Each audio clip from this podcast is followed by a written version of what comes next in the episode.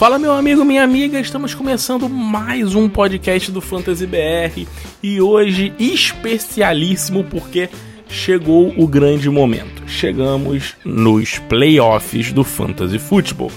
Isso mesmo, depois de 14 longas semanas, muitas derrotas, muitas vitórias, lesões, jogadores que surpreenderam, jogadores que decepcionaram, chegamos nas últimas três semanas do Fantasy Football e agora é a hora que a gente vai ter que brilhar, meu irmão. E agora não dá pra errar mais nada, não dá pra deixar jogador bom no banco, não dá pra botar cara errado no time titular. Então vamos que vamos, que esse podcast vai te ajudar. Pra você que não me conhece, meu nome é Matheus Chaves e toda semana a gente tá aqui trazendo o podcast do Fantasy BR.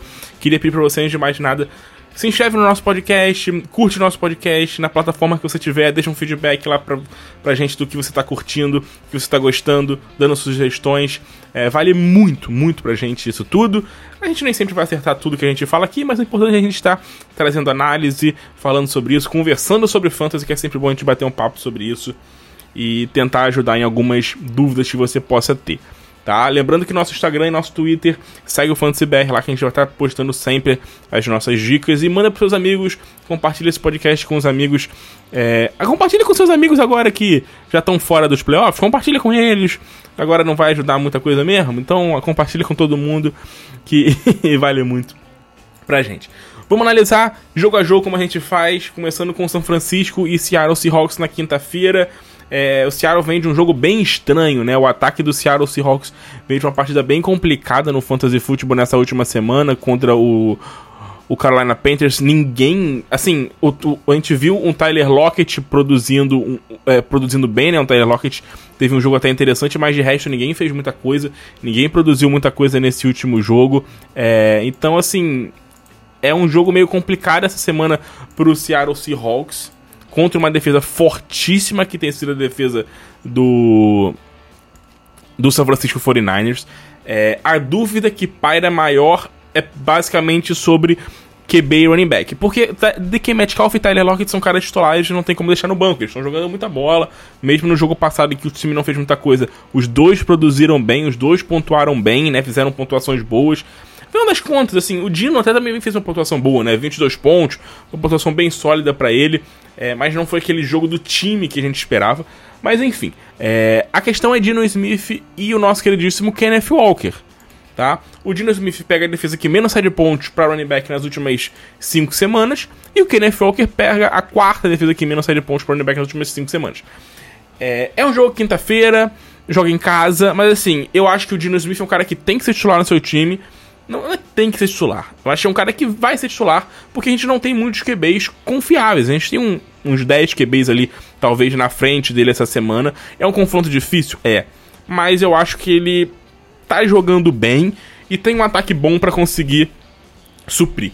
O Kenneth Walker, a gente tem que ver a questão é, da lesão se ele volta a jogar, né? Tá com o tornozelo, então a gente não sabe se ele vai jogar ainda nessa semana, o jogo é quinta-feira. Se jogar, vamos ficar de olho nas notícias. Ver se ele vai estar tá questionável, se ele, se ele vai estar tá limitado ou não. Se não tiver nenhuma notícia de, lesion, de, de, de limitado, eu colocaria ele como um flex para essa semana. Porque é um duelo muito difícil contra a equipe do São Francisco, talvez como running back 2. Mas se eu tiver notícias dele limitado, alguma coisa desse tipo, aí eu acho que eu deixaria no banco. Caso ele não jogue, não apostaria em nenhum jogador, nenhum running back desse time do, do Seattle Seahawks para essa próxima semana. É, num confronto complicado é difícil apostar. No lado do São Francisco, que vem de uma vitória absurda contra o Tampa Bay, uma surra no Tampa Bay, Tampa Bay Buccaneers. É, fica a dúvida sobre o QB, o Brock Purdy, né, o calouro que jogou muito bem nesse último jogo. É, 21 pontos no Fantasy, uma pontuação bem sólida, fez um jogo bem, bem legal aí nessa última semana o Brock Purdy. É, a, a, dúvida, né, que paira agora sobre esse time é ver se ele vai jogar ou não. Para mim, ele não é um QB para ser um, um starter, tá? Não é. A defesa do Seattle é uma defesa boa. É, é, é não é para ser um starter, então, assim, ele é um cara apenas para streaming caso você precise. Vamos ficar de olho aqui na questão do Dibu Samuel, porque o Dibu Samuel não vai jogar. Vai ficar algumas semanas fora, se machucou. Então, assim, isso deve aumentar o volume de jogo, possivelmente, do Brandon Ayuk. O Brandon Ayuk deve ser um cara que talvez possa ter um volume maior de targets. Foram apenas três targets na última semana para ele. Então, ele é um cara que possivelmente vai ser mais utilizado. O confronto contra o Seattle Seahawks não é um confronto muito tranquilo, mas o Brandon Ayuk, eu acho que mesmo vindo de um jogo não muito produtivo, é um cara que você tem que deixar no seu time. É o, running, é o wide receiver 1, é o wide receiver 1 aí da equipe, agora sem o Dibu Samuel.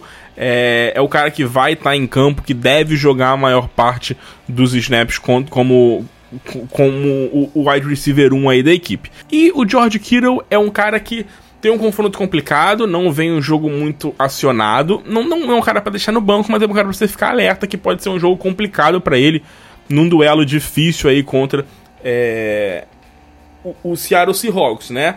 Vamos ficar de olho também no Juan Jennings, tá? Que pode ser um cara que numas, em ligas maiores pode ter um pouco mais de volume de jogo pela ausência do do Christian McCaffrey, do Christian McCaffrey não, do Dibu Samuel, mas ainda não é um cara para você explorar muito nessa próxima semana. Jogos de sábado, lembrando que essa semana tem três jogos no sábado, né? Tem três partidas boas pro Fantasy Football. Primeiro, Minnesota Vikings e Indianapolis Colts. No lado do Minnesota Vikings, é, vale deixar um destaque aqui muito bom pro Justin Jefferson, porque mesmo quando parece que ele não tá jogando nada, o cara tá destruindo. Mais um jogo absurdo do Justin Jefferson, 223 jardas. É que vai passando a semana, assim, o dia, e você não vê que o Justin Jefferson não marcou touchdowns, não fez lá, tipo, nenhuma jogada daquelas absurdas, mas o cara tá com um volume de jogo surreal. Foi o, foi o maior número de jardas dele na temporada, segundo maior número de targets, segundo maior número de recepções. Surreal aqui o Justin Jefferson, só para deixar um. Uma um adendo aqui falando do nosso queridíssimo Justin Jefferson. O Kirk Cousins foi bem nessa semana, né? A gente falou que esse duelo contra o Detroit poderia ser um duelo bem favorável para ele e de fato acabou sendo um duelo favorável. Foi bem produtivo. Contra o Colts pode ser um bom jogo também pro Kirk Cousins. Eu colocaria como um QB um baixo para essa semana. Contra uma das defesas que mais cede pontos para QB nas últimas semanas. É a defesa dos Colts. E vale também um destaque pro TJ Hawkinson tá? TJ Hawkinson voltou a ter um jogo bem produtivo, 6 recepções, 77 jardas, não fez TD, mas é um cara que tem estado muito em campo, é um cara que tá produzindo muita coisa, é um cara que tá jogando muito bem, é, tem sido alvo, né, em grande parte das partidas, né, pra você ter uma noção aqui em questão de, de snaps, tá? Ele teve 62 snaps na partida, ou seja, basicamente ficou o tempo todo em campo, 93% de snaps dos Vikings, ele teve em campo, é, participou muito, percorreu muitas rotas, né? No caso, foram 40 rotas percorridas, pra você ter uma noção. O, o Justin Jackson percorreu 43 rotas, então é um cara que tem estado em campo, tem tido o seu volume de jogo, tem participado do jogo aéreo da equipe. É, lógico que o Justin Jefferson, o Adam Thielen são caras que normalmente costumam chamar mais o volume de jogo, ter mais bola, mas o TJ Hawkinson tem sido um bom valor e ele é um cara para ser titular essa semana. O Colts é um time complicado para Tyrande, é uma das melhores defesas contra Tyrande, mas não tem como deixar esse cara no banco, tá? É, passando pro Indianapolis Colts, confronto contra o Minnesota que tem tido problemas no jogo aéreo. A defesa do Minnesota Vikings, assim, é, tem sido bem problemática no jogo aéreo nas últimas semanas. Vou pegar aqui para vocês alguns dados das últimas semanas é, no Fantasy Football, né? Nesse último jogo da última semana, o Jared Goff simplesmente destruiu, fez 26 pontos. É, a gente teve quatro wide receivers com pelo menos 10 pontos dos Lions nessa última semana contra o Minnesota Vikings. Então a gente tem visto é, a defesa do Minnesota sofrer. A defesa do Minnesota não tá bem. Mas é aquilo, o Matt Ryan não tem sido um cara muito confiável. para mim é um streaming sem muita. sem muita pretensão assim de ser titular, tá? É, nesse time do Colts, tirando o Jonathan Taylor, acho que o único cara que talvez você possa pensar numa aposta aí pro Fantasy Football é o Michael Pittman. É, os wide receivers são, são, são nomes interessantes porque os wide receivers dos Colts enfrentam o melhor confronto da semana. Então, assim, é, Michael Pittman, Paris Campbell e Alec Pierce. A questão aqui é que os três têm sido bem. Como é que eu posso dizer? Tem sido bem. Bem conflitantes semana a semana. A gente não sabe quem vai jogar bem, a gente não sabe quem vai produzir muita coisa, a gente não sabe quem vai jogar, quem vai ser o principal alvo. Então a gente tem visto é, esse volume de jogo, esse target share da equipe mudar um pouco semana a semana, tá? Pra você ter uma noção, a, o target share da equipe nas últimas quatro semanas, o Michael Pittman tem 22%, o Alec Pierce tem 18%, o Paris Campbell tem 15%. Então, assim, tá muito próximo, tá muito parecido. Então, nas últimas quatro semanas é um volume de jogo parecido, é uma média de jardas é, por recepção que também não, não muda muito, nenhum cara tem sido muito acionado em big plays. É, tipo, a média de jardas por target do Pittman é de 6.5, a do Paris Campbell é de 7.1. O Pierce é um cara que tem um pouquinho mais, um pouquinho mais que é de 11, ele tem um, uma média de jardas por target um pouquinho maior. É, é difícil a gente imaginar os três jogando bem, porque um ataque que não produz, mesmo contra uma defesa muito favorável. O Pittman é o cara mais confiável porque é o principal wide receiver do time e segue sendo o cara com maior volume de jogo, mesmo que com poucas jardas. Então, para mim, ele pode ser uma opção de wide receiver 2 nessa semana. Paris Campbell e Alec Pierce, talvez um flex numa liga maior, eu acho que pode dar certo, pode funcionar, tá? Passando pro próximo jogo entre Cleveland Browns e Baltimore Ravens. É, o Deshaun Watson nessa semana fez um bom jogo, né? Fez uma boa partida, 16 pontos para ele no Fantasy Football, assim... Não foi um grande jogo do Deshaun Watson, nada demais, mas já foi um jogo decente, né? Na primeira semana contra a Houston foram 5 pontos. Já, já foi agora um jogo decente pro Deshaun Watson. Pega o Baltimore Ravens essa semana, tá? Não é um confronto dos mais simples, não, contra o Baltimore Ravens. A defesa dos Ravens é muito forte. Para mim, Deshaun Watson é um QB1 baixo. Eu não tenho grandes expectativas nele para essa semana contra os Ravens. É, a questão aqui fica sobre o ataque, né? Esse ataque do, do Cleveland Browns com o Deshaun Watson, porque nas últimas duas semanas a gente viu um volume um pouquinho menor de jogo é, pro Nick Chubb, 15 corridas para ele nas últimas duas partidas, né? 15 corridas de média nas últimas duas partidas. Então, assim, é um volume de oportunidades um pouquinho menor. 17 oportunidades pro Nick Chubb nas últimas, partidas, nas últimas duas partidas. E o Karim Hunt aumentando um pouco, né? 10 oportunidades para ele nas últimas duas partidas. Preocupa um pouco esse volume do, do Nick Chubb. Então, pelo, pelo que tem se mostrado, o Nick Chubb vai ser um pouco dependente de uma big play com touchdown, o que ele faz. Mas é um confronto difícil contra os Ravens. É, lógico, o Nick Chubb é um cara para ser titular, não tem como deixar ele no banco. Mas são duas semanas um pouquinho preocupantes pro Nick Chubb é, em questão de volume de jogo aí nesse ataque do, do Cleveland Browns. Ele que estava vindo aí com uma média de 20 oportunidades por partida, diminuiu um pouco, é, assim, não vou dizer que é um cara que você tem que se desesperar, mas é um, uma leve preocupação aí para os próximos jogos, que são confrontos difíceis, né? Tem Baltimore, tem New Orleans, tem, tem Washington em sequência, são confrontos complicados. É, na questão de wide receiver, a gente continua vendo o que a gente estava imaginando ali de. de, de, de o, que, o que vinha sendo, na verdade, é, na, mesmo com o Brissett, né? A gente vê, tem visto aí Donovan People Jones e a Mari Cooper nas duas semanas com o Deshaun Watson dominando, cara, sendo os caras e o Injoku apareceu bem na última semana. É, foram 16, 16 targets pro Mari Cooper em dois jogos, 15 pro Donovan People Jones. O volume do Amari Cooper não é tão grande. Eu esperava um pouco mais de targets, tá? Não é um volume tão grande de targets para ele. O que me preocupa um pouco mais é a média de jadas por target, que o Donovan People Jones tá com quase 14 e o Amari Cooper tá com 9. É, é, um volume mais baixo, é um cara que tem trabalhado mais ali rotas medianas e curtas. O Donovan People Jones tem sido o cara mais da big play. E a gente sabe que o Deshaun Watson tem um bom braço, ele é um cara que que, que conseguem lançar bem, conseguem lançar em profundidade e tudo mais. É, mas assim, o Amari Cooper ele permanece no seu status de wide receiver 2. Eu acho que o Donovan People Jones se consolida no seu status de flex. Não vou dizer wide receiver 2, mas de flex, se consolida. Não é um duelo fácil contra o Ravens. O Ravens é muito boa contra todas as posições. É difícil o jogo mas eu acho que ele está se consolidando numa posição de flex do Donovan People Jones pelo volume que ele vem criando, assim como o David Njoku, que voltou nessa última semana, voltou muito bem, é, vem fazendo uma temporada muito sólida, a verdade é essa, né? A temporada dele tem sido muito boa, tem sido uma temporada sólida. Essa última semana, 96% de snaps para ele, foi a maior marca da, da temporada. Ele percorreu ele percorreu 44 rotas, cara.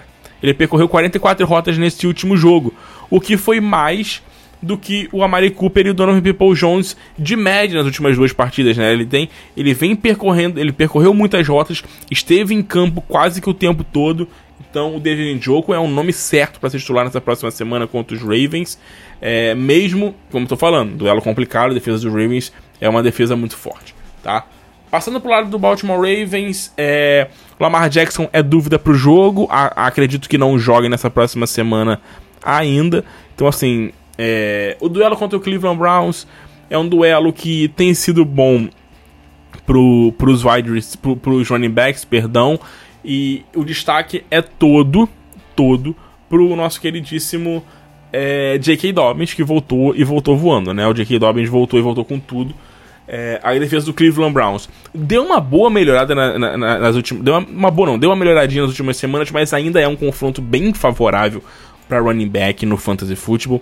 O J.K. Dobbins voltou e teve uma partida assim absurda nessa última semana. Ele foi o running back que dominou o backfield ali do do, do, do Cleveland do Cleveland Browns, perdão, do, do Baltimore Ravens, né? Dominou em questão de volume, assim, de, de, produtividade, né? Ele produziu muito bem, ele teve, assim, muitas jardas, ele conseguiu correr muito, teve um, um bom volume de jogo também é, em red zone. Ele foi um cara que participou muito do ataque do Cleveland Browns nesse primeiro jogo que a gente não esperava. Eu não esperava ele tão ativo nesse primeiro jogo, voltando de lesão, tava na injury reserve.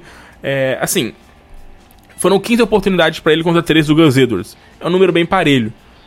Mas claramente o J.K. Dobbins trabalha como o como running back 1 desse time, né? Ele claramente tem trabalhado como running back 1. E, cara, foi muito bom de ver o J.K. Dobbins é, estando. sendo o cara nas primeiras descidas. Tá? Em primeiras descidas ele teve 60% de snaps. O, o Gus Edwards teve 32% tá? Então essa é a diferença. Quando eu falo que ele estava participando mais e era o cara que estava mais ali é, com a equipe, porque ele estava mais em campo, né? Ele teve é, 45% de snaps contra 30% do Gus Edwards. Então ele foi claramente o running back 1 da equipe, é, mesmo que o volume de jogo foi, tenha sido parecido, né? Foi um volume parecido até dos dois jogadores. Red Zone, cada um correu ele duas ou três vezes. Então, assim, foi o volume parelho, mas ele esteve mais em campo e a tendência é ele ter mais bola. Tá? A tendência é ele ter mais bola. Esse confronto com o Rose é muito bom. Então, o J.K. Dobbins, para mim, é running back 2 para semana, com um bom potencial de ser um bom game winner. De resto, nesse time, é, os wide receivers eu não consigo apostar em nenhum deles. O Marcus Robson voltou a fazer um bom jogo, mas não dá pra confiar. Me preocupa um pouco o Mark Andrews, tá, cara? Me preocupa um pouco o Mark Andrews. Sei que foram seis targets. Mas assim, é, desde a semana 6 ele não marca um touchdown. Tá, ele perdeu o jogo e tudo mais, mas assim, não tem produzido.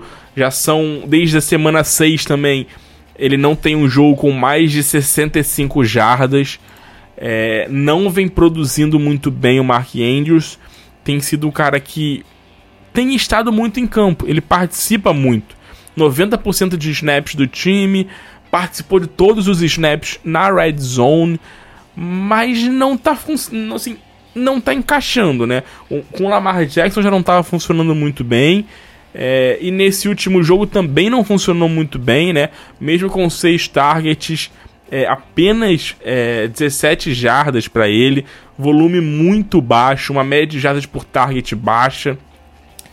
É torcer para ele conseguir uma partida mínima. Assim, é difícil falar torcer pra ele conseguir uma partida boa nessa semana porque é um QB que não inspira confiança. Então a gente tem que torcer para conseguir uma, uma bola em, em, em, touchdown, uma bola na end zone, né, um passe ali na linha de gol. Ele tem estado em campo, como eu falei.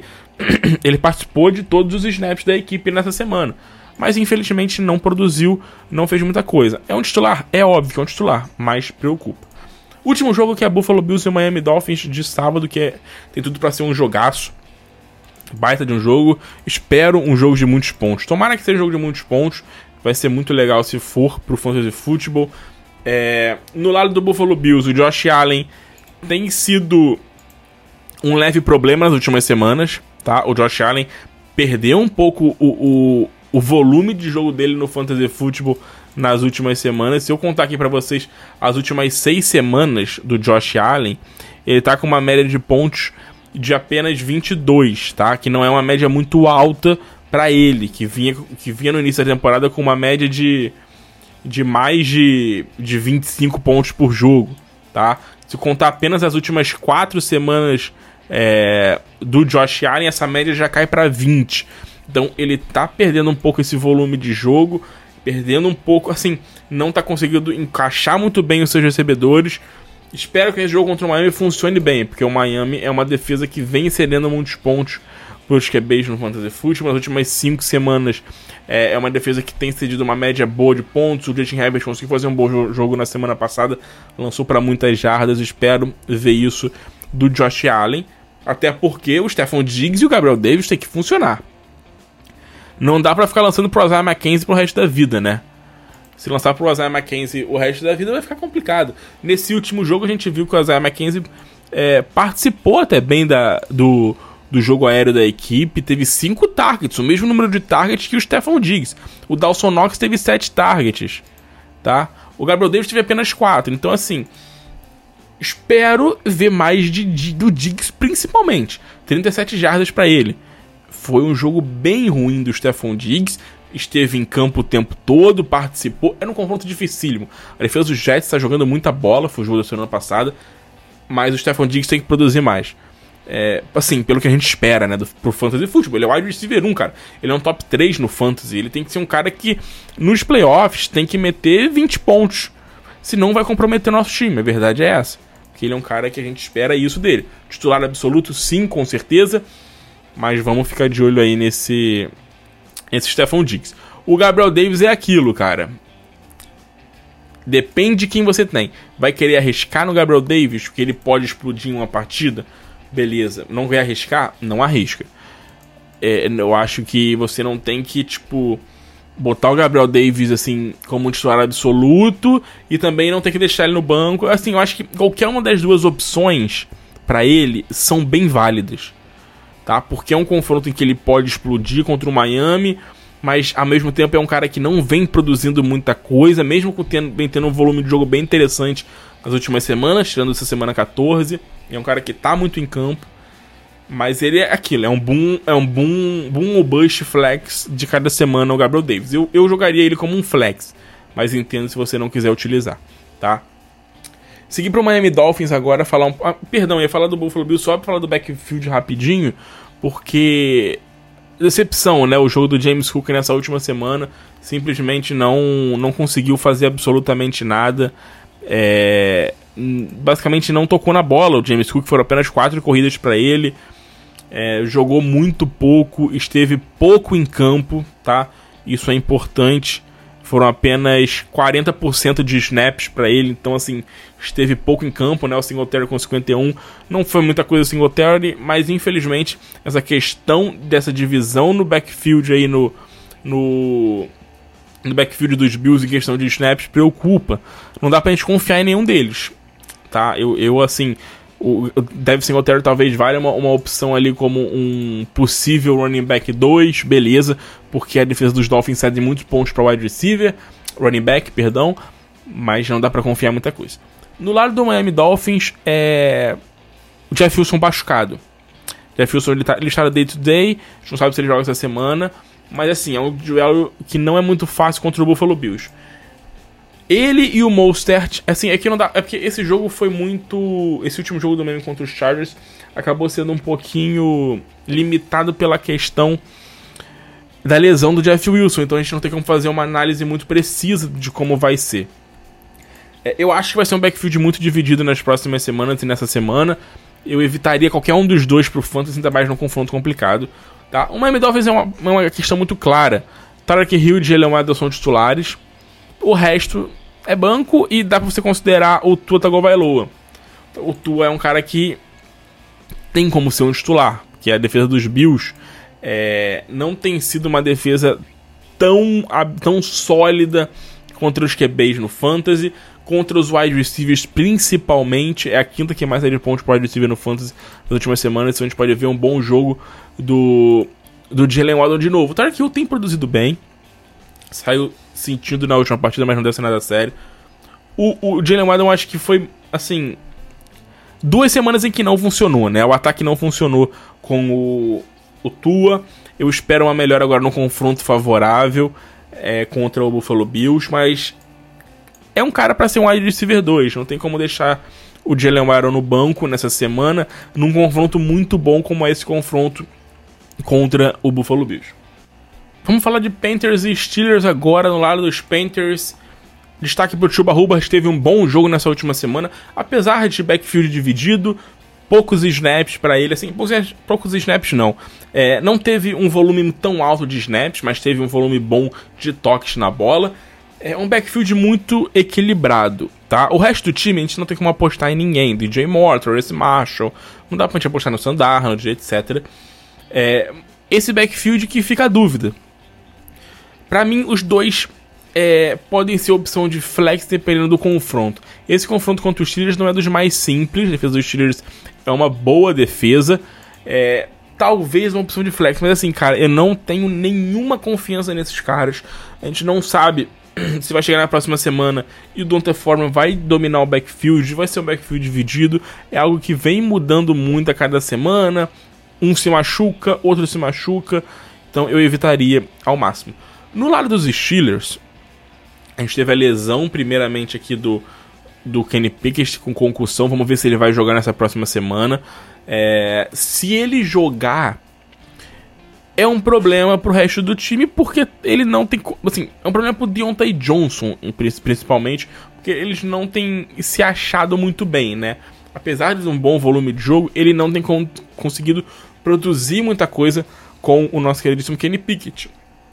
Com o Trubitsky, eu até postei no Twitter, os quatro melhores jogos do Deontay Johnson na temporada foram os quatro jogos em que o Trubitsky foi o QB1. Semana 1, 2 e 3, e nessa última semana, que ele teve 82 jardas em 6 recepções.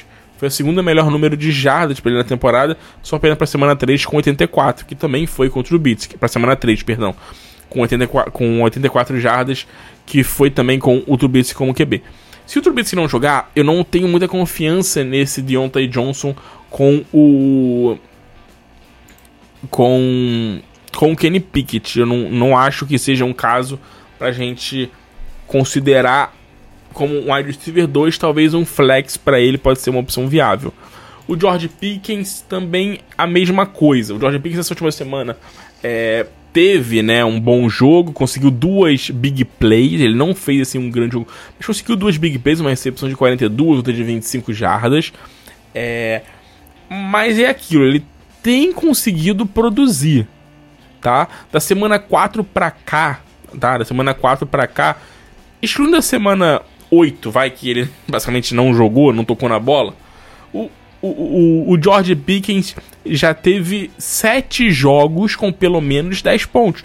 Então ele tem tido algumas semanas sólidas no Fantasy Football é, como um flex. Então eu acho que vale uma opção de flex também pro George Pickens, um confronto bom contra essa defesa do Carolina Panthers. Tá? É, o Najee Harris é, continua sendo o principal running, é, running back do time, óbvio. O Jalen Warren não incomoda em volume de jogo, mas preocupa o Najee Harris é, em questão de snaps, tá? Nas últimas cinco semanas, em apenas uma, ele teve pelo menos 70% de snaps, o que não é bom. O que não é bom pro Najee Harris, obviamente. Então, assim, é um confronto muito difícil. Defesa do Carolina é a defesa que menos sai de pontos pro running back nas últimas semanas, junto com a defesa dos Lions. Vale uma opção como running back 2 ainda, porque ele é o principal running back do time. Mas talvez um flex seja mais justo pro Najee Harris essa semana, porque não é dos confrontos mais tranquilos, não. Próximo jogo é Chicago Bears e Philadelphia Eagles. É mais um jogo bem legal, assim, que pode ser pro Fantasy, né? Chicago vem de, vem de bye. Vamos ver como é que se comporta o Justin Fields contra uma defesa muito forte, a defesa dos Eagles. Uma das ótimas defesas da, da NFL na temporada, mas o Justin Fields é um titular. Não tem como deixar o Justin Fields no banco por nada, pelo que ele vem fazendo, correndo com a bola, né? Então, assim, o Justin Fields tirando. Assim, nas, é, na, nas últimas. Uma, duas, três, quatro, cinco. Seis semanas. Nas últimas, nos últimos seis jogos, na verdade, que ele participou ele fez 7 touchdowns correndo com a bola. Isso é bizarro. Bizarro. E em todas as semanas, pelo menos 60 jardas, muitos jogos com mais de 80. Ele tá tendo um volume de jogo terrestre que deixa confortável, é, mesmo que ele não produza muita coisa lançando a bola. Então, titular absoluto pro, pro Justin Fields. E só. Tá? O David Montgomery é, entra também nessa aba como um titular, como running back 2. É, o Philadelphia Eagles é uma boa defesa é, contra, contra o jogo terrestre. Não muito, não é das melhores no Fantasy. É bem meia boca ali no Fantasy, não é tão boa, não é tão ruim, é bem meia bomba. Eu apostaria no David Montgomery também como running back 2. Eu sei que tem gente preocupada com a defesa do Philadelphia, que melhorou o jogo terrestre nessas últimas semanas, né? Essas últimas duas semanas o time deu uma melhorada, é, teve jogos mais seguros contra contra os running backs, né? Contra os running backs, assim, tipo, a gente viu a defesa do Philadelphia é, produzir um pouco mais. Nessa última semana contra os Giants, a gente viu que o Saquon Barkley não fez nada. Também o Saquon Barkley tava baleado, beleza, mas assim, ele não conseguiu produzir nada. Foram nove corridas para apenas 28 jardas pro, pro, pro Saquon Barkley. A gente já viu alguns outros running backs que também não conseguiram produzir muita coisa contra essa defesa. É, a gente viu que o Derrick Henry teve um jogo bem ruim contra eles algumas semanas atrás. O Aaron Jones também teve um jogo que ele não conseguiu correr muita coisa nas últimas semanas. Então é uma defesa que deu uma melhorada. Apesar disso, cara, o David Montgomery ele tem dominado esse backfield com a ausência do Khalil Herbert. São três semanas seguidas sem o Khalil Herbert com uma média tá, de 17 pontos por jogo no Fantasy. Então isso é de se considerar, então vale como um, um running back 2. No lado do Philadelphia Eagles, é, vale um destaque para a solidez do Jalen Hurts nessas últimas semanas, tá? Quando parecia que ele poderia cair um pouquinho o volume do jogo dele ali, né? Ele teve algumas semanas mais abaixo contra Houston, contra Washington, contra os Colts, três jogos que a gente esperava mais dele, ele não produziu muita coisa, ele voltou a explodir. Contra Green Bay, contra Tennessee e contra Giants. Três jogos com pelo menos 28 pontos, 29 pontos uma média de 30 pontos por jogo nas últimas três semanas. E vai pegar uma defesa do Chicago Bears que está longe de ser uma defesa muito confiável. Então, olho nesse ataque do Philadelphia essa semana. O A.J. Brown é, vem de dois jogos bem, bem consideráveis, né? Jogando bem, participando bem do ataque. O Devonta Smith voltou a ser um cara utilizado em, em, em, bolas mais profundas, era o que a gente vinha pedindo, era o que a gente vinha. É...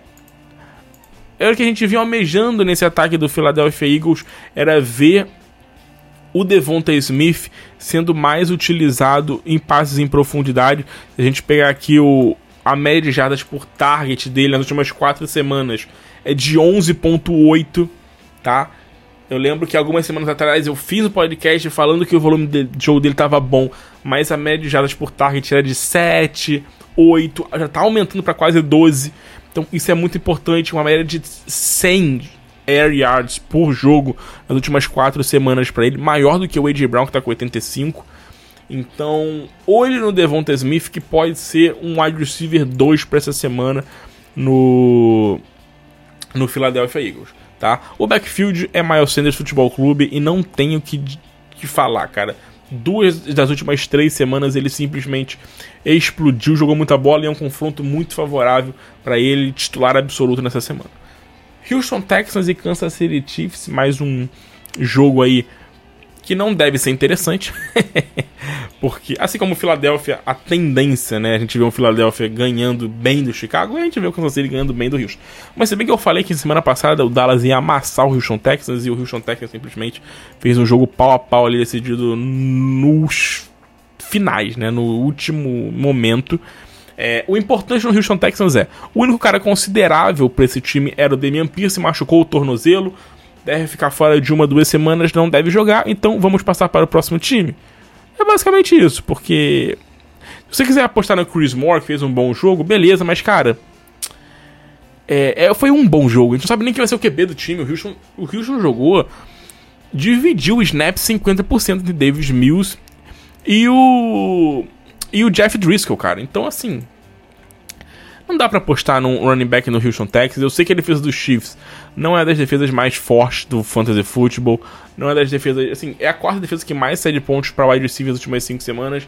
Mas, cara, não tem como nos playoffs apostar em caras que não tem jogado muito bem. O Brandon Cooks não tem produzido muita coisa e não sabe se vai jogar. Então não dá muito pra gente ir nessa. Vamos falar do Kansas City Chiefs, porque esse é um confronto muito interessante. Tá? Muito interessante. Porque o Houston Texas é um time que tá 1-11. E a gente olha e vai falar: ah, o Houston Texas é uma baba para todo mundo, vai lá e amassa e pontua muito no fantasy football. Engano. O Houston Texans é a quinta defesa que menos sai de pontos para os QBs nas últimas cinco semanas. Os quarterbacks não estão produzindo bem contra o Houston Texans. Ponto número um fato que é um time que tem é, um jogo aéreo, um jogo, um jogo terrestre defensivo muito fraco. Então a maioria das equipes vão, vão correr contra o Houston Texans, tá? Isso é isso é fato, tá? Isso é o que acontece. Mas tem uma questão que, cara, a defesa tá produzindo bem. A defesa tá fazendo é, jogos interessantes, tem produzido jogos importantes no Fantasy Football, tá?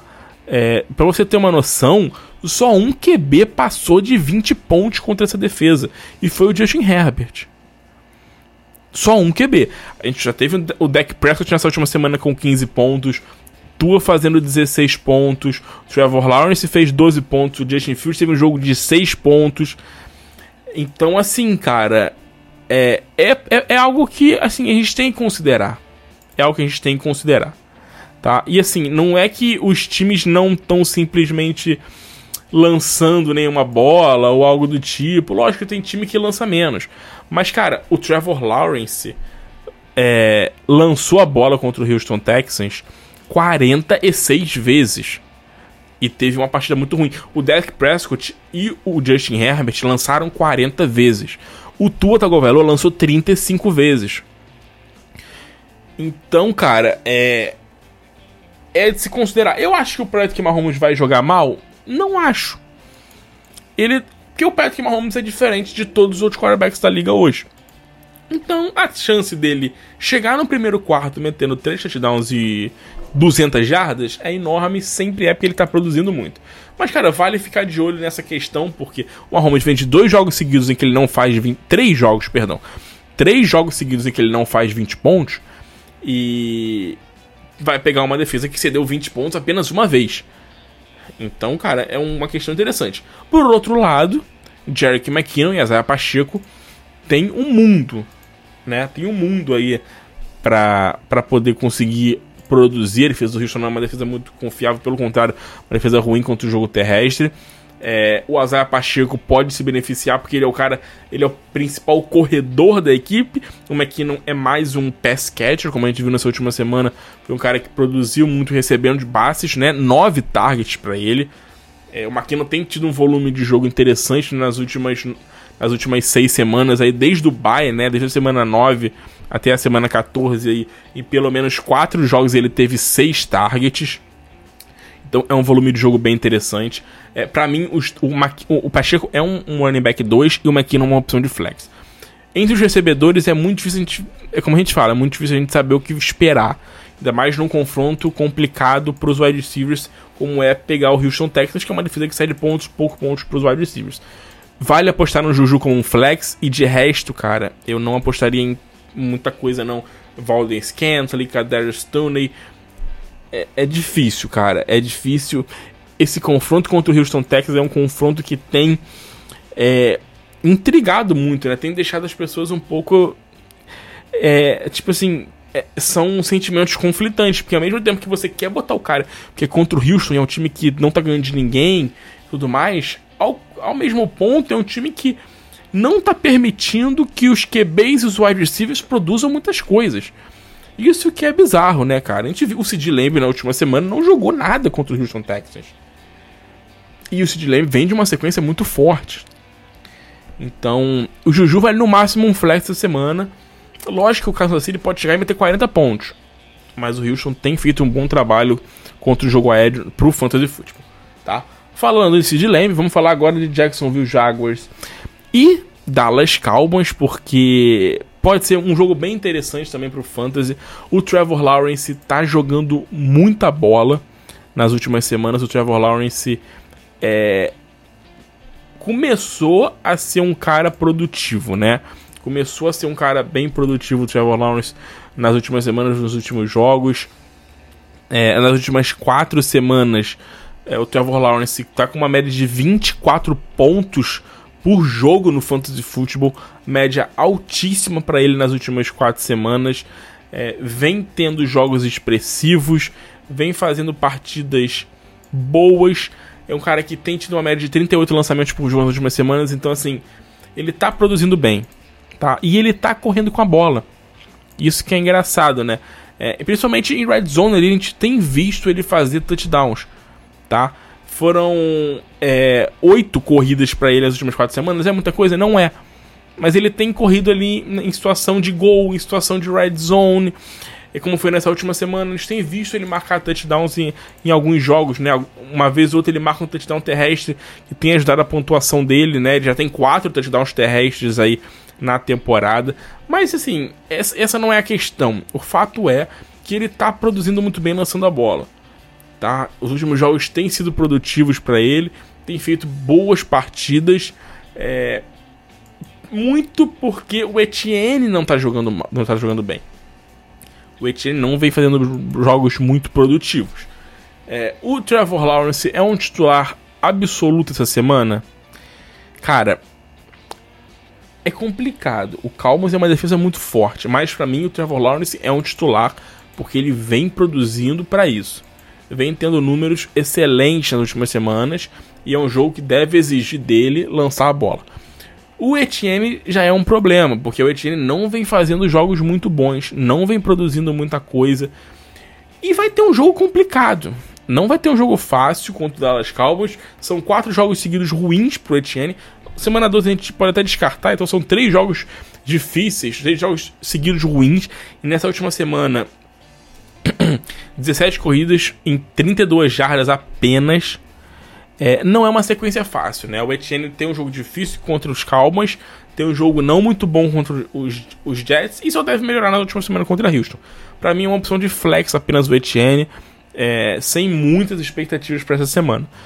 Os wide receivers, pelo contrário, são nomes bem interessantes, né? Christian Kirk e Zay Jones, cara, são caras que tem feito temporadas muito boas, melhores do que eu imaginado. O Christian Kirk caiu um pouquinho de produção nas últimas semanas, mas acho que vai mais pelo crescimento do Zay Jones, que veio de uma semana muito boa. A gente falou para vocês apostarem no Zay Jones, que o confronto era muito bom e ele pro produziu muito bem, conseguiu fazer uma partida bem sólida. Para mim é uma opção de flex nessa semana também, porque o volume de jogo dele é muito alto. Ele tem tido um volume de jogo muito alto. Para você ter uma noção aqui de do volume de jogo dele, é, como tem sido o volume de jogo dele nas últimas semanas, o Zay Jones, nos últimos quatro, né, nas últimas quatro semanas, né, na verdade são três jogos, então vou pegar aqui para você nas últimas seis semanas, tá? É, ele tem tido uma média muito boa de targets. Ele tem tido uma média é, de 10 targets por jogo nos últimos 5 jogos. Maior do que o Christian Kirk, tá? Maior do que muitos bons é, recebedores aí no na NFL aí nessas últimas semanas. A gente tem visto o Zay Jones com um volume de jogo muito alto. Pra você ter uma noção, tá? Ele nesse momento, o Zay Jones, ele é o oitavo. Na verdade, ele é o sétimo wide receiver com mais targets por jogo nas últimas cinco semanas. Tá? Ele é o sétimo. E na frente dele tem caras que, porra, não dá para comparar, né, mano? Devante Adams, Justin Jefferson, Stephon Diggs, Amon Hassan Brown. Então, cara, ele tá com volume altíssimo. Então não dá pra deixar esse cara no banco esse volume. Mesmo num confronto complicado, é uma opção para flex. O Christian Kirk também é uma opção para flex. para mim, não ter sido tão consistente mais o Christian Kirk com esse crescimento do Zay Jones. Vamos falar do Evan Ingram. Temos que falar do Evan Ingram, logicamente, pelo jogo absurdo que ele fez É, o Evan Ingram chegou na semana como Tyrande on, 11. Peraí, eu vou ver aqui direitinho. Tyrande 16 no Fantasy. Surreal, né, cara? Chegou na semana como Tyrande 16 no Fantasy Football. E terminou a semana como um Tyrande 4 em pontos totais. Simplesmente surreal. Meteu 40 pontos nessa última semana. Você vai falar o quê? Que ele vai ser um Tyrande 1 agora de novo? Não tem como. O Cowboys é a segunda defesa que menos sai de pontos para Tyrande no Fantasy nas últimas semanas. É, eu acho que o Evan Ingram pode ser um potencial bust da semana para decepcionar muita gente pelo confronto e porque não era o jogo assim. Foi muito bizarro, tá? É, tem um potencial bust? Tem. Não acho que ele vai ser. E não acho que ele é um total reserva, porque quando o cara vem de um jogo assim, a tendência é o QB na outra semana, pelo menos, dar a bola um pouco para ele, né? Não vai ter 15 targets, não vai ter, mas pelo menos uns 6, 7 ele pode ter. Então, é uma opção de streaming para Tarente essa semana, uma posição muito complicada. Eu acho que assim, cara, como eu falei, tem um risco de ser um potencial bust? Tem, mas cara, tem que arriscar. Assim, se você não tem um Tyrande mais confiável, se o teu Tyrande, se o teu Tyrande é, sei lá, é o Gerald Everett, é o. Porra, é o Hunter Henry, é o Robert Stonia. Cara, vai no Evan Ingram. Que ele vem num jogo absurdo e tem um potencial de produzir muito bem de novo, tá? No lado do Dallas Cowboys, vale citar aqui, perdão.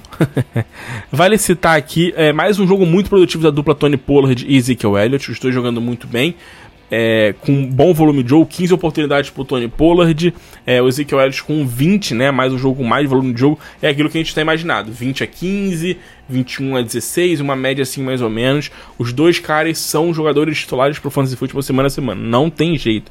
Os dois são pelo menos running, são running back 2 por semana no Fantasy Football. Os dois estão produzindo bem, os dois estão jogando bem. O Zeke na dele, correndo e conseguindo produzir em online. O Tony Pollard sendo um cara produtivo, recebendo bola, recebendo passe. Então os dois são titulares. É, vamos torcer para um jogo melhor do Sid Lamb, né? A gente tem que ver um jogo melhor do Sid Lamb, que vem de uma partida muito ruim nessa última semana contra, é, contra o Houston Texas, né? Como a gente falou ainda há pouco. Uma partida muito ruim do nosso queridíssimo Sid Lamb. Espero uma melhora dele.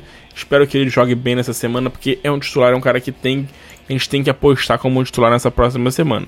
É, o Michael Gallup, como eu falei na semana passada, não é um cara muito confiável. Foi um cara que fez dois touchdowns, mas apenas é, quatro recepções, 23 jardas. Não dá pra confiar muito no Michael Gallup. Pra mim, continua sendo um cara para banco, não é um cara que tem muito. Assim, ele tem potencial porque ele é wide receiver 2 do Dak Prescott, então ele tem potencial de ter um bom volume de jogo.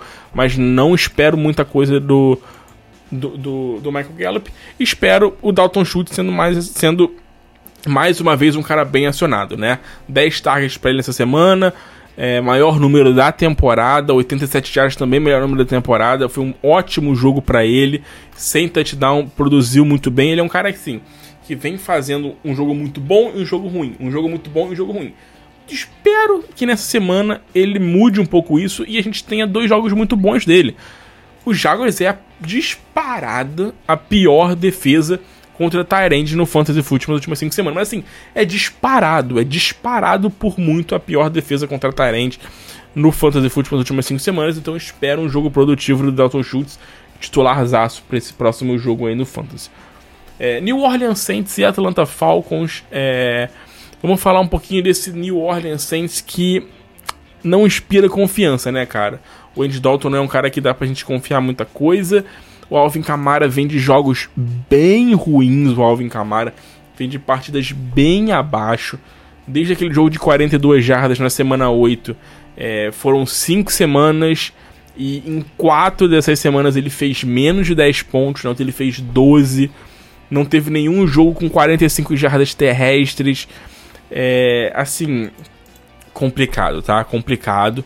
É, o confronto contra os Falcons é até um confronto bom pro Alvin Kamara, até um confronto assim bem bem ok para ele, mas cara, não tem como a gente esperar muita coisa do Camara pelo que ele vem jogando, pelo que ele vem fazendo, pelo que ele vem produzindo nos últimos jogos. É, vamos ver sem o Mark Ingram, que o Mark Ingram agora tá machucado, tá? Nas últimas três, nas últimas três semanas, né, nos últimos três jogos, o Camara tava com uma média de 10 corridas por jogo, isso é muito pouco.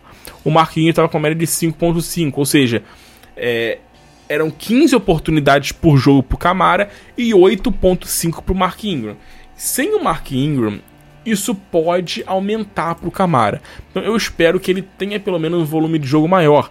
Não que ele vai ter todos esses toques do Mark Ingram e vai ter 24 oportunidades por jogo. Não, mas que chegue pelo menos a uns 20.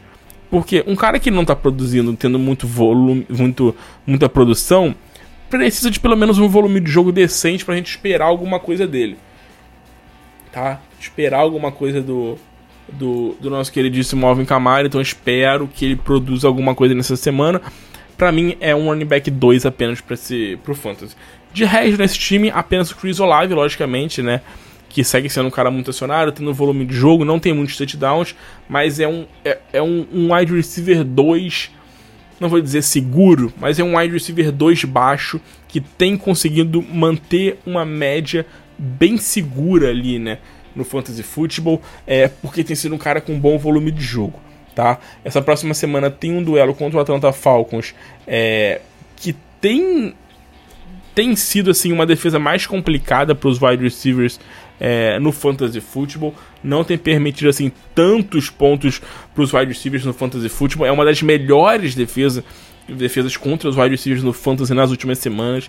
Por isso que eu coloco ele como um wide receiver 2 baixo que ele é um cara que tem potencial para ser um cara, tipo, um wide receiver 2 ali, um top 15 talvez, pela produção. Mas como é um confronto complicado, wide receiver 2 baixo, talvez um flex, e não aposto muita coisa nos outros wide receivers do New Orleans Saints. É... No Atlanta Falcons começa a era Desmond Reader, né? O QB calouro vai começar Vamos apostar nele? Não vamos, obviamente, a gente não vai apostar nele nessa semana contra o Saints. Não tem como, obviamente, seria uma loucura, tá? A gente apostar no cara num confronto complicado contra os Saints. É... Isso pode ser bom pro Drake London, porque a gente via um Marcos Mariota, que foi para injury reserve, inclusive, né? Não volta aí na temporada. O, o Mariota lançava pouco a bola, não tinha muito volume de jogo. O Drake London não vinha produzindo muita coisa, né? É, não vinha tendo um bom volume de jogo. Apenas nessa última semana contra os Steelers, tá? Foi que ele conseguiu ter um bom volume de jogo. Que ele teve 12 targets, que empatou a melhor marca da temporada. Mas assim, ele vinha de jogos muito ruins, tá? Da semana 3 até a semana 12, o Drake London não teve nenhum jogo com 60 jardas, cara. Então, assim, é... vamos ver se ele volta a ter um bom volume de jogo talvez esse volume de jogo. Porque essa mudança do, do, do de, de, QB já era algo que parecia meio que programada, né? Tipo, no final da temporada e tal, isso acontecer. Espero que continue como foi nessa última semana contra os Steelers a questão do volume de jogo. Muito pela ausência do Kyle Pitts, isso pode ter influenciado muito no Drake London ter sido mais utilizado nessa última semana. Espero que sim, espero que ele tenha um volume de jogo um pouco maior. É uma opção para flex apenas, tá? No backfield, cara, Cordell Patterson e Tyler Algier, difícil apostar em qualquer um deles. Os dois têm dividido muito o backfield, como a gente fala semana a semana, uma média de 10, 11 corridas para cada um no Fantasy. Eu não apostaria em nenhum deles, mas valem opções de flex apenas. New York Giants e Detroit Lions é um jogo bem legal também, né? Dois times que têm feito jogos muito bons. Uma defesa muito forte do Jets contra um ataque que tem sido muito produtivo dos Lions. É... No lado dos Jets, vamos lá. A defesa dos Lions é uma defesa que, nas primeiras cinco semanas do Fantasy Football, foi uma das piores da NFL em absolutamente tudo, né? Contra QB, contra running back, contra wide contra, contra tudo. Melhorou muito contra running back. O, os Lions hoje, tá? Os Lions hoje é a defesa que menos sai de pontos para running back nas últimas semanas. Eles estão fazendo um trabalho muito, muito, muito bom contra running back no Fantasy Football nas últimas semanas. Para você ter uma noção, é, nas últimas quatro semanas a gente teve Dalvin Cook jogando contra eles, marcando 23 jardas terrestres. Saquon Barkley com 22 jardas terrestres. Travis Etienne tá, com 54 jardas terrestres apenas. David Montgomery com 37 jardas terrestres. É, Aaron Jones com 25 jardas terrestres. Então é uma defesa que está funcionando bem contra o running back. Funcionando muito bem contra o running back. O Zonovan está jogando muito bem nesses três jogos dele como titular. Simplesmente jogando muito bem mesmo. São três jogos seguidos com pelo menos é, 12 pontos no Fantasy Football. É, nas últimas duas partidas, um bom volume de jogo para ele. Tá? 20 oportunidades contra os Vikings, é, 19 oportunidades contra os Bills. Então, assim, fica essa questão, né? Vamos botar o Zonovan Knight, que tá bem, mas é um calor que não fez muita coisa ainda, tipo, tá começando a sua carreira contra uma defesa muito forte, meu irmão, vale como running back 2 pelo que ele vem jogando. Se a defesa não fosse tão complicada, eu bancaria o Zonovan Knight como um titular absoluto essa semana. Absoluto. Não acho absoluto porque é uma defesa que vem jogando bem. Então a gente tem esse porém. Mas mesmo assim, vale apostar no Zonovan Knight como titular essa semana. Porque, cara, tá tendo um volume de jogo bem interessante, cara. Bem interessante. O Michael Carter voltou e correu apenas cinco vezes. É, olha, a tendência é a gente ver o Zonovan Knight tendo mais volume de jogo de novo, tá? Entre, no grupo de recebedores, o Garrett Wilson tem tudo para ter mais uma semana muito boa, muito produtiva. É, os Lions é um absurdo contra running back, mas é uma tragédia contra QB e wide receiver, terceira defesa que mais cede pontos para os wide receivers no fantasy nas últimas semanas. E o Garrett Wilson tá jogando muito bem, tem tido jogos muito produtivos. É, da semana 8 para cá, tá? Foram seis jogos, e tirando o jogo da semana 11 contra o New England, todos os jogos com pelo menos 78 jardas. Foram quatro jogos com mais de 92 jardas. Então ele tem sido um cara muito produtivo, o Garrett Wilson no Fantasy Football. independente do confronto, independente da defesa, e nesse jogo tende a produzir bem. No lado do Detroit Lions, um ataque muito explosivo, um Jared Goff que está produzindo muita coisa. O Jared Goff nos três últimos jogos, é, pelo menos dois touchdowns em todos eles, nenhuma interceptação, lançando dois jogos seguidos com mais de 300 jardas, é, sendo um cara muito muito muito produtivo no fantasy o Jared Goff, utilizando muito bem ali todos os seus recebedores. É, Cara, interessante, viu? Bem interessante a gente analisar esse esse backfield, esse backfield não, né? Esse, esse jogo aéreo do Detroit Lions, porque o Amon Ra é o Amon Ra e ele é um titular absoluto. Nas últimas quatro semanas, quase 30% de target share, uma média de 10 targets por jogo, 8 recepções, volume de jogo altíssimo etc, etc. Aí tem DJ Shark, tem Caliph Raymond, tem Josh Reynolds e chegou o Jameson Williams.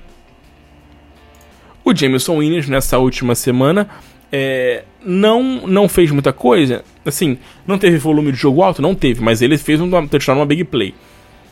É, escalaria o Jameson Williams? Não escalaria. Mas eu escalaria o DJ Shark. São duas semanas seguidas São algumas semanas seguidas do DJ Shark sendo bem utilizado. 16% de target share nos últimos três jogos. É, começou a ser um nome interessante nesse ataque nas últimas semanas. Nos últimos dois jogos, pelo menos 94 jardas. É, é, um jogo complicado contra os Jets, é uma defesa muito forte, a segunda melhor defesa contra os wide receivers nas últimas semanas, mas assim, vale uma aposta no Shark como um wide receiver como um, um, um flex. Eu falar, o wide 2 é muito alto para ele, mas como um flex eu acho que vale uma aposta. De resto, é também, assim, usar, forçar três, três wide receivers contra uma defesa tão forte dessa, eu acho que é complicado. Eu, mas eu acho que o Amon é um titular absoluto, óbvio, e o Shark vale uma aposta como um flex. Tá? Arizona Cardinals e Denver Broncos, mais um jogo de dois times que não estão muito bem, né? É, a gente falou agora de Atlanta e Saints, que não estão muito bem. Agora vamos falar de Denver e Arizona. No lado do Denver Broncos, a gente teve o Russell Wilson fazendo a sua me segunda melhor pontuação na carreira, no, na carreira não, perdão, na, na temporada no Fantasy Football, né, na carreira no Denver Broncos, 25 pontos. Ele saiu no final do jogo por questão de, de, de concussão, vamos ver se ele joga essa semana, tá? ver como é que vai ser. Acredito que jogue, mas vamos ver como é que isso vai, vai, vai se desenvolver. É um confronto bom contra os Cardinals, a defesa dos Cardinals tá longe de ser das melhores defesas aí contra a QB, pelo contrário, mas Russell Wilson, cara, não dá pra gente confiar muita coisa. É, esse time do. Nesse time do, do Denver Broncos, talvez o único nome que a gente possa utilizar com mais segurança essa semana seja o Jared Judy, né? O Jared Judy vem de um jogo de 3 touchdowns, a gente deu a dica no, no Fantasy de Bar, ele explodiu com 9 targets, 3, 3 touchdowns. É, é um ataque que a gente não aposta muita coisa do Denver, mas pode ser um bom jogo para ele. Um confronto que é favorável contra o Arizona Cardinals. Então a gente pode apostar o Jared como um flex para essa próxima semana. É, o, o Curtley Sutton pode voltar nessa próxima semana, a gente ainda não sabe se ele joga ou se ele não joga, mas eu apostaria no Jared Judy, independente disso. Lógico, se o Russell Wilson jogar. Se o Russell Wilson não jogar, fica complicado de apostar nele, tá? É, de resto, Greg Dulcich, Latavius Murray, cara, são apostas complicadas. O Latavius Murray pode valer um flex dependendo da sua, da sua situação, pelo fato da defesa do Arizona não ser muito forte. Só por isso. Porque nesse último jogo a gente viu que o Mike Bone, tá? É, participou bem do jogo, mas assim, ele se machucou, não volta, tá? O Mike Bone se machucou, não deve voltar para essa temporada. E, e o Marlon Mack entrou e teve oportunidades. Foram seis oportunidades pro Marlon Mack no jogo. O Latavius Murray, mesmo sendo running back 1, não teve um volume de jogo muito alto, como a gente esperava. Então, a tendência é a gente ver o Marlon Mack tendo um bom volume de jogo também, assim, não para ser um cara considerável no fantasy o Marlon Mack, lógico que não, mas que pode atrapalhar o volume do Latavius Murray. No lado do Arizona Cardinals, infelizmente, o Kyler Murray se machucou. É, a gente não sabe se. Assim, eu tô gravando isso na terça, então não, a gente não sabe se ele vai voltar, se ele vai jogar, se ele ainda vai participar de alguma partida nessa temporada. Com o Coach McCoy, não dá para apostar contra uma defesa forte como é que é a defesa do Denver. Apesar da defesa do Denver estar sendo um bom número de pontos até no Fantasy nas últimas semanas, é, eu não, não tenho uma confiança no Coach McCoy para botar ele como titular nos playoffs, né, cara? Não tem como.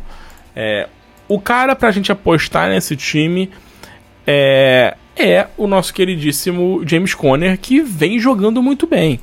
Vem de mais um jogo muito bom o James Conner, produzindo muito bem desde a volta dele aí da lesão. O James Conner tem sido um cara bem produtivo, tá? É uma média de 19 corridas por jogo, uma média de 23.5 oportunidades por partida, cara.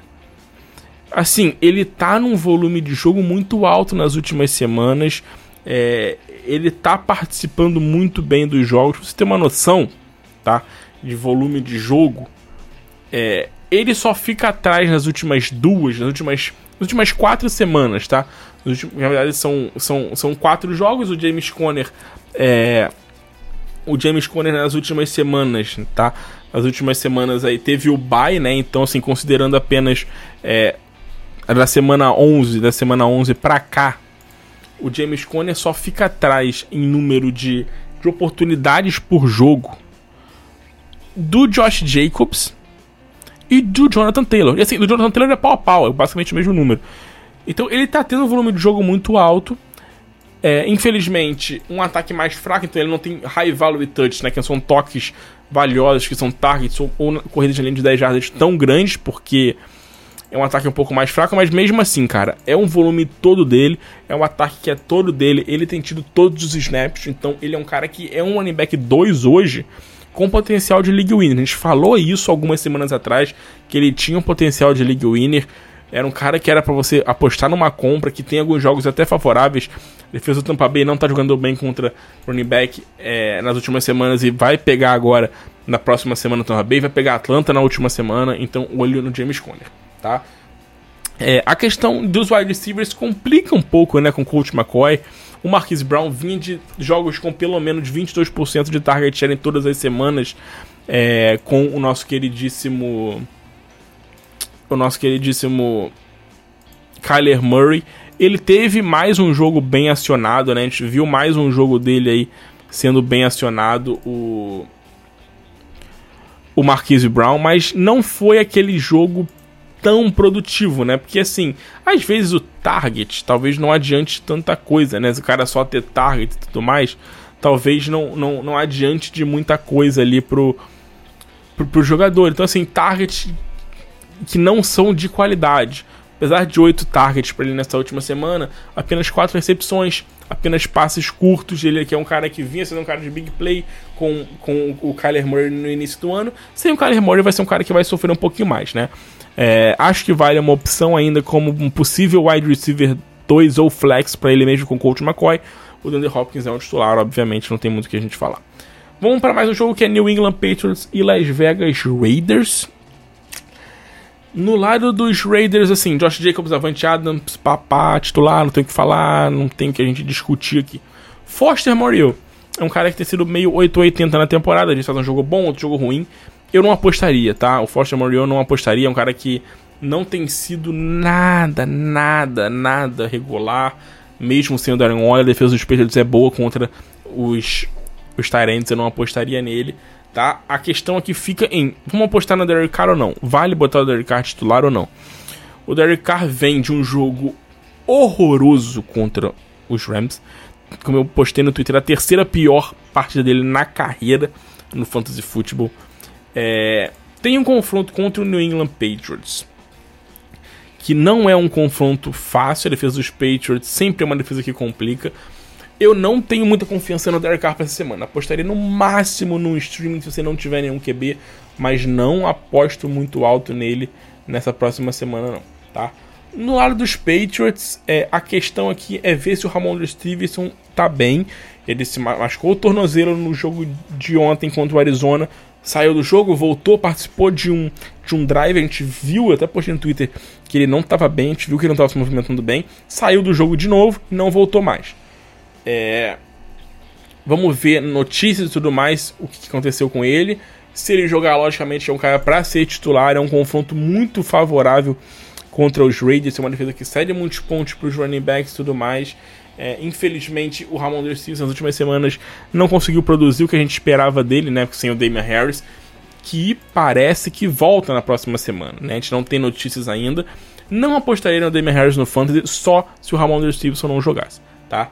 É, wide receivers, Tyrants dos Patriots é mais do mesmo. Não tem como a gente apostar em muita coisa nesse grupo.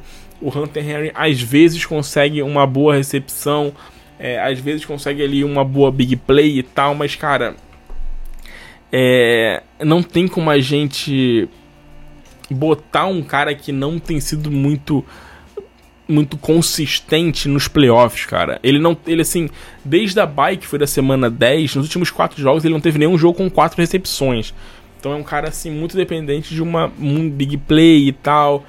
Então foi o que eu falei, cara. Às vezes vale mais a pena apostar num Tyrande que tá vindo de alguns jogos assim, mais acionados e tudo mais. O Jacoby Myers deve voltar na próxima semana, então é um cara que deve dividir mais o volume de jogo.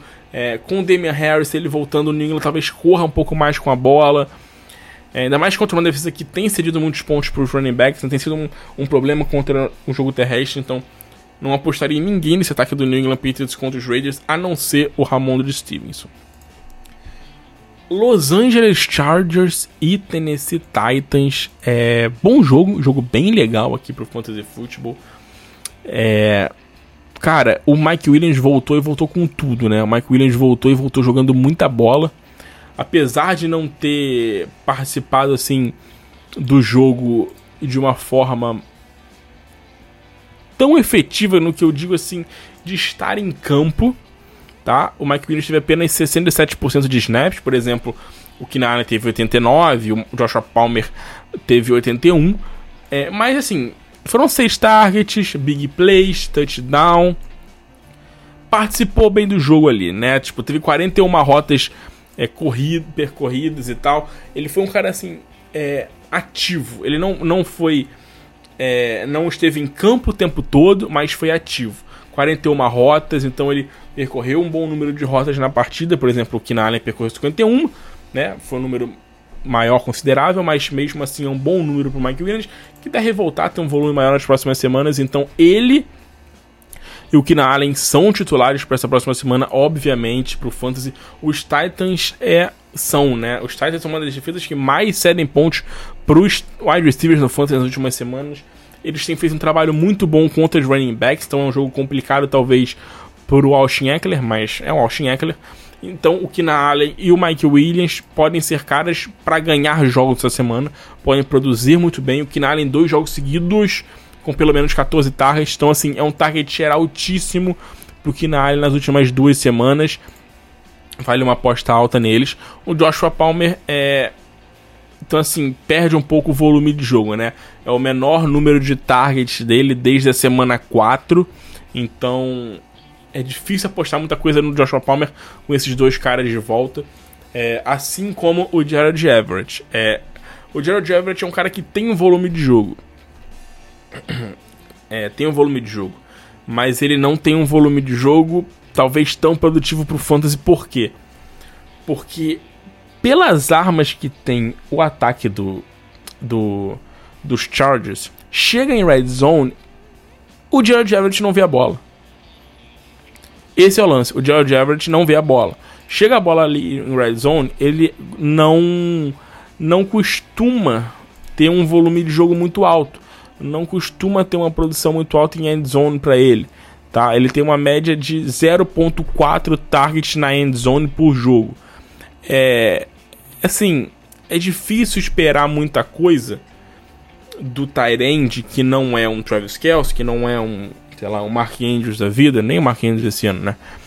É muito difícil esperar uma coisa um Tyrande em que não tenha um volume de jogo na red zone, em goal line e tudo mais. O Jared Everett, com a volta do Mike Williams, a tendência é ver menos, porque o Mike Williams é um cara que recebe muita bola, é, pode receber muita bola ali que eles fez, a bola no alto pro recebedor, ele é um cara muito alto. Com a volta do Kina Allen também agora, nessas últimas semanas. Ainda tem o Austin que é um cara muito envolvido na red zone. É o jogador que mais toca na bola na red zone na NFL. Então é difícil a gente apostar muita coisa no Jared Everett. É, num confronto contra o Tennessee Titans, mesmo que seja um bom confronto para ele, um confronto favorável. É, usaria, logicamente, só em questão de streaming. E se você não tiver outra opção, vezes você não tem um outro Tyrant, beleza, vai nele. É um confronto favorável, pode mandar bem, tudo mais, mas não me indica muito isso. É, pela ausência de volume de jogo na Red Zone, tá? No lado dos Titans, é, vale um destaque para possível volta do Traylon Burks. Traylon Burks não jogou nessa última semana por concussão, então ele deve voltar nessa próxima semana contra os Chargers. O Chargers que fez um trabalho muito bom contra o, o, os Dolphins, né? Contra os recebedores dos Dolphins, principalmente contra o Jalen Waddle, que ele basicamente não, não jogou. É, o Traylon Burks vale uma opção como flex se jogar porque ele deve ter um bom volume de jogo. É, vale um destaque muito positivo também pro Tigosian Okunko. Falei dele na semana passada que era uma opção de flex, poderia ser o nome para crescer no final do ano. Nesse último jogo, mais uma vez, seis targets, seis recepções, maior número para ele na temporada. Cara, em quatro das últimas seis semanas ele teve pelo menos 40 jardas. Então, assim, é... antes ele não vinha tendo volume. Ele só vinha recebendo uma bola numa big play. Ele é um cara muito atlético. Ele é um cara que consegue produzir jardas após a recepção. Então, agora, nas últimas duas, três semanas, o volume aumentou. Ele vinha tendo aí um, dois targets por jogo, aumentou. Nas últimas três semanas, uma média de cinco, mais de cinco targets por jogo. Então, olho nesse cara, uma opção boa para waiver, uma opção boa para você apostar é como um streaming de Tyrande é, pro final aí da temporada do Fantasy Football, pode ser um nome interessante. É, o Okunkyo, né? O, o Austin Huber também tem tido, tem tido seu valor. Fez um jogo assim melhor do que eu esperava essa semana. Não esperava um volume de jogo bom para ele. Na verdade, assim, o Austin Hooper produziu no, basicamente no garbage time, né? O jogo tava meio ganho ali pro, pro Jaguars e basicamente nas últimas duas campanhas ele teve ali tipo 40 jardas e tal. Um jogo mais tava mais morno, entre aspas. É, e ele conseguiu produzir mais, porque nos primeiros três quartos ele não produziu muita coisa. A gente viu o outro Tyrande, o Calouro, produzir mais coisas do que o, o nosso queridíssimo Austin Hooper, tá? É, passar para mais um jogo entre Cincinnati Bengals e Tampa Bay Buccaneers. É, cara, no lado do Tampa Bay Buccaneers, um desastre total o ataque na última semana, mais uma vez. É, tem agora um jogo contra o Cincinnati Bengals, que é um time que tá pegando fogo, que tá jogando muito bem, que tá produzindo muito no ataque. A defesa não é a defesa mais forte, mais absurda da NFL, mas é uma defesa que vem fazendo assim bons jogos. Tem feito bons jogos.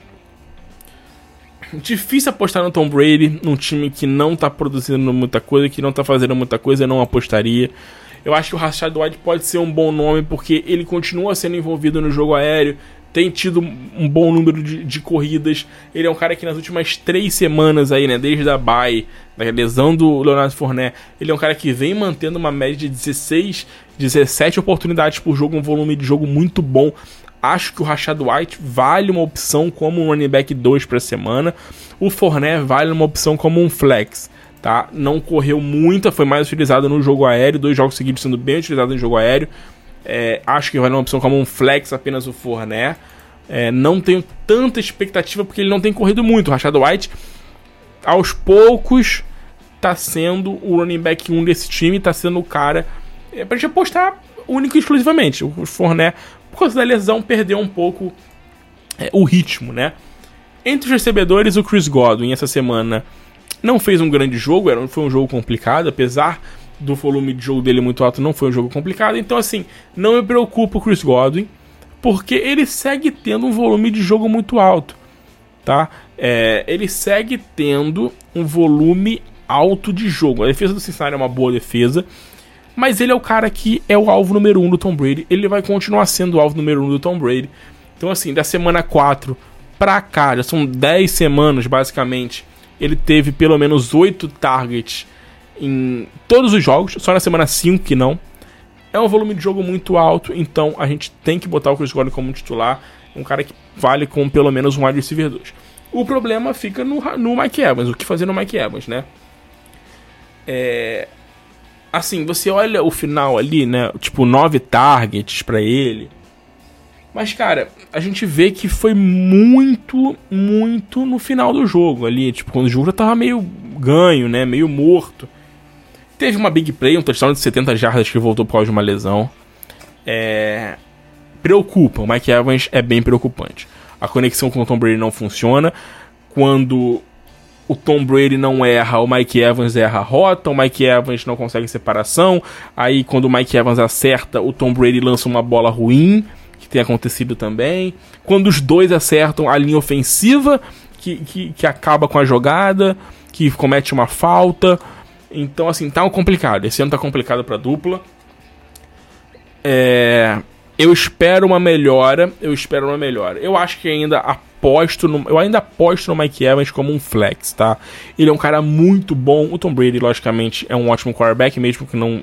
Mesmo com os dois não jogando no seu ápice nessa temporada. É, um, é uma dupla muito boa, são caras muito bons, muito inteligentes, que podem clicar a qualquer momento e explodir eles estavam jogando bem. Até a semana 8, eles estavam funcionando muito bem.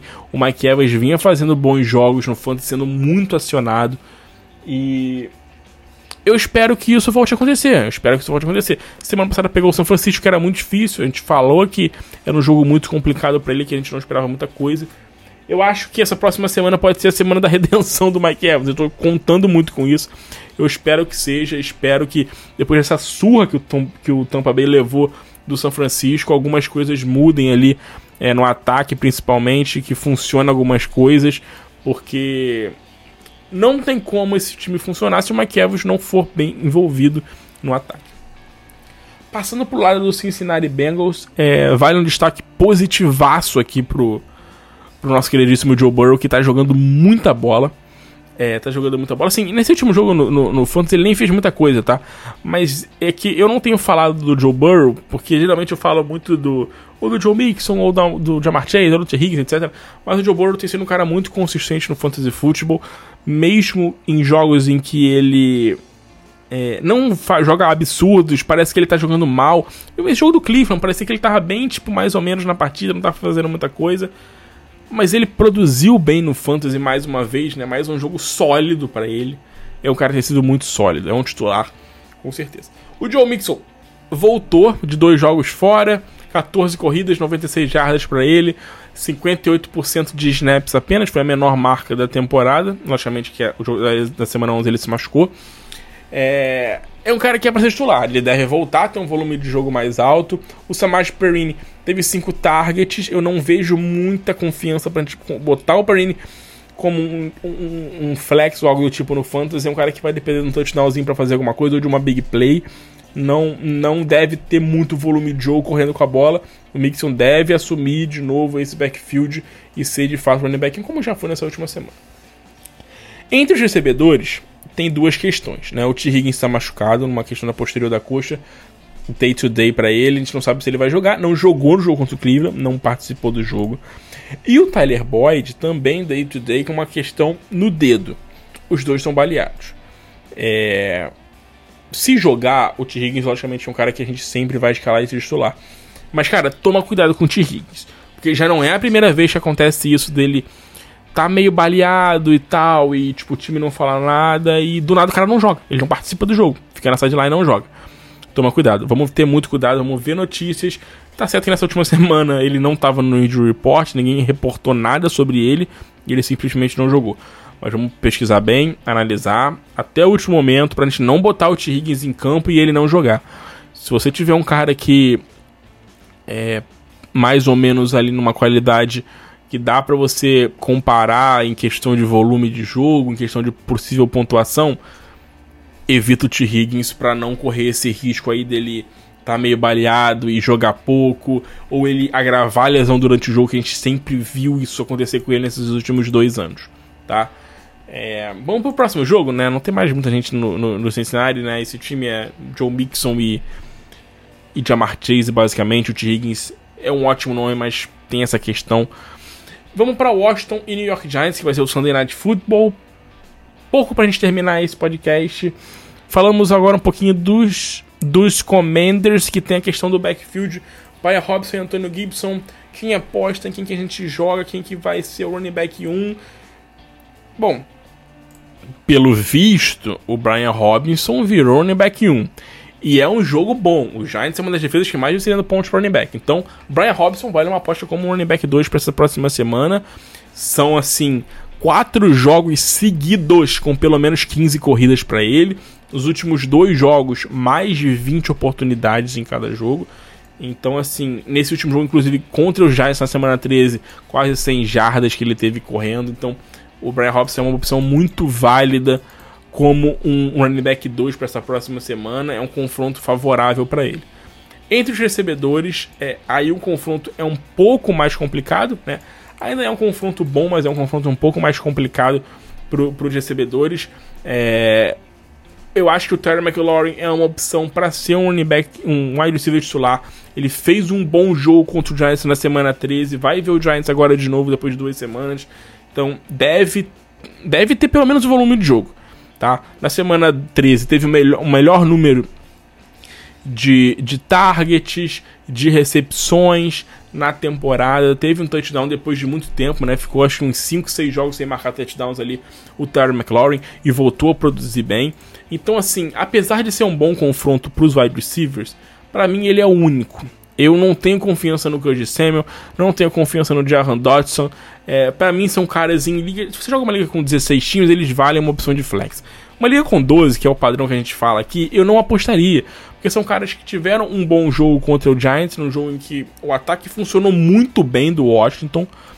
O ataque funcionou muito bem, mas, cara, eu não tenho tanta confiança. Não tenho confiança num ataque que não tem um QB que costuma produzir muita coisa, tá? O, o Taylor Highland que lançou para quase 300 jardas nessa semana contra o, o Giants, 41 passes, assim, é, muito além do que ele costuma. Ele é um cara que dá uma média de 30 passes por jogo e ele teve 41 contra o Giants, então não é muito comum, tá? Então a gente não, não, não, não pode ter como base apenas o jogo, mesmo que tenha sido contra o Giants, que é o mesmo adversário, foi há pouco tempo foi um número muito acima do normal do Taylor Heineken, mais de 40 passes numa partida. E talvez, se ele voltar a ter 30 passes no jogo, o Curtis Samuel e o Dodson percam muito do volume. O Terry McLaurin também pode perder esse volume, logicamente. Mas o McLaurin é o melhor jogador, é um cara mais talentoso, é um cara que a gente tem mais confiança de produzir alguma coisa. No lado do New York Giants, é. Assim, o Saquon Barkley nessa última semana estava baleado é, não, não produziu muita coisa, não fez muita coisa.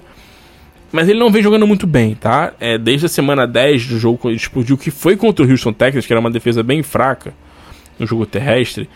nas últimas quatro semanas ele não vem produzindo muito, assim, ele não vem correndo bem. Ele teve uma pontuação boa contra Dallas e contra Washington na semana 12 e 13. Ele marcou touchdowns, mas ele não vem produzindo bem. Então, assim, pequeno sinal de alerta no Saquon Barkley, porque é um confronto não muito favorável contra o Washington. É, e ele é um cara que está dependendo, entre aspas, de touchdown nas últimas semanas para produzir bem. Então, assim, terceira defesa que mais menos sai de pontos para running back. Só com Barkley, cuidado para não ser uma decepção essa semana. De resto, nesse time aí do, do New York Giants, é, o nosso queridíssimo Darius Layton é uma opção para waiver, é um cara que tem feito algumas partidas interessantes, tem produzido, não vou dizer que tem produzido grandes coisas, mas é uma opção para waiver, um possível flex, não é um confronto favorável. A defesa do, dos Commanders vem jogando bem no Fantasy nas últimas semanas, mas é, o Slayton, por ser o wide receiver 1, por ser o cara que vem tendo algum, algum volume de jogo nessa última semana, nada funcionou no ataque, né? A verdade é essa. Mas na semana 13 contra o Washington, 8 targets para ele, 90 jardas. É, na semana 12, semana 11, ele vinha tendo um volume bom de, de, de, ponto, de, de, de targets, de recepções e de jardas com o Daniel Jones, o que não aconteceu na semana na semana 14, pegou um confronto muito complicado é, contra o Philadelphia Eagles. É, o time basicamente pff, largou o jogo, ele não, não conseguiu fazer absolutamente nada. Essa semana contra o Washington, não espero ele produzindo números absurdos, não espero. Mas pode ser uma possível opção de flex para quem precisa, precisa desesperadamente de um, de um wide receiver. E para fechar, Green Bay Packers e Los Angeles Rams. É, no lado dos Packers, cara. Assim. É um ataque que não vem fazendo muita coisa, mas tem caras produzindo, né? O, o AJ Dillon do nada começou a jogar bem. Dois jogos, três dos últimos quatro jogos até bem ok. Dois últimos jogos bons. O último jogo ele mais de cento, quase 120 jardas e um touchdown para ele. É, hum, assim, eu não aposto no AJ Dillon, tá? Me desculpa, eu não consigo apostar.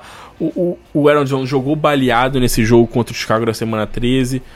Se o Aaron Jones não jogar, beleza, vai no AJ Dillon e fé. Mas se o Aaron Jones jogar, para mim o Aaron Jones é o titular desse time, é o cara pra gente apostar, é o principal running back.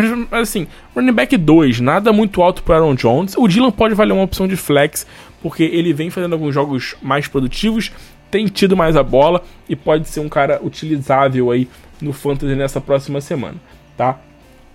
É, de resto, nesse ataque, assim, o Christian Watson é um cara que tem que ser titular no Fantasy Football, não tem jeito, não tem jeito, não tem jeito, não tem jeito. Ele tem que ser pelo menos um wide receiver 2 no seu time, tá certo que você pode falar, ah, mas ele não tem tanto volume, ah, mas o ataque não é muito bom, ah, mas pode ser marcado pelo Jalen Rance, meu irmão, pode ser marcado por quem for.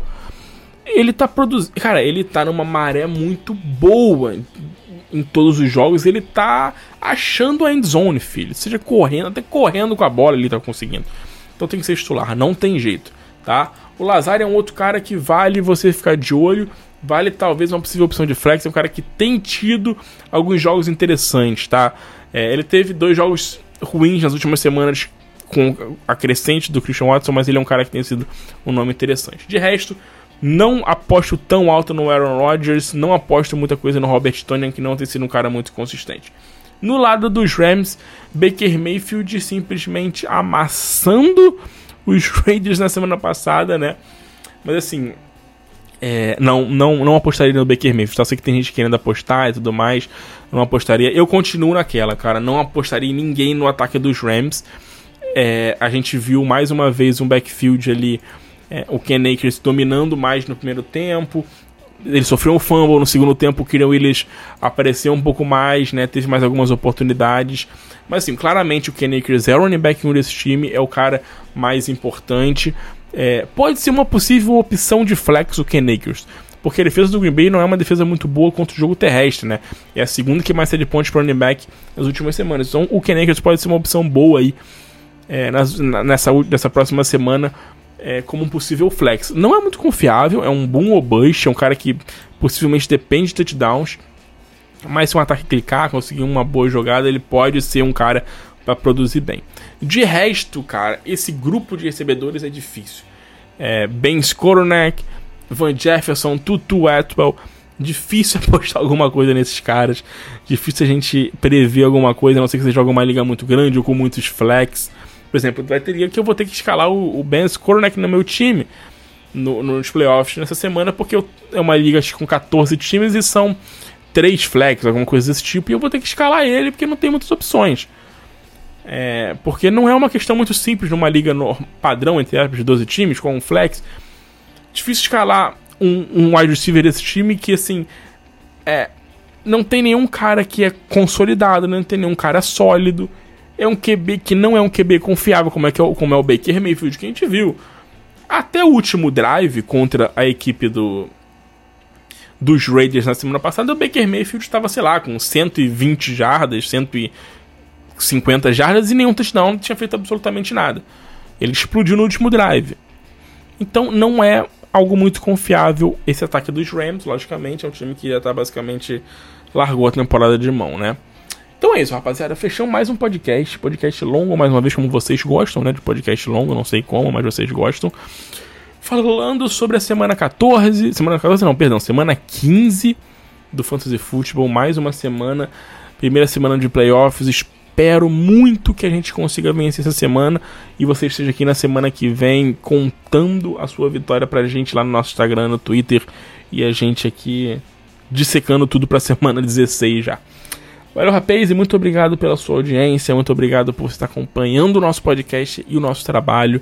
Vale muito, muito pra gente. Muito obrigado e até a próxima.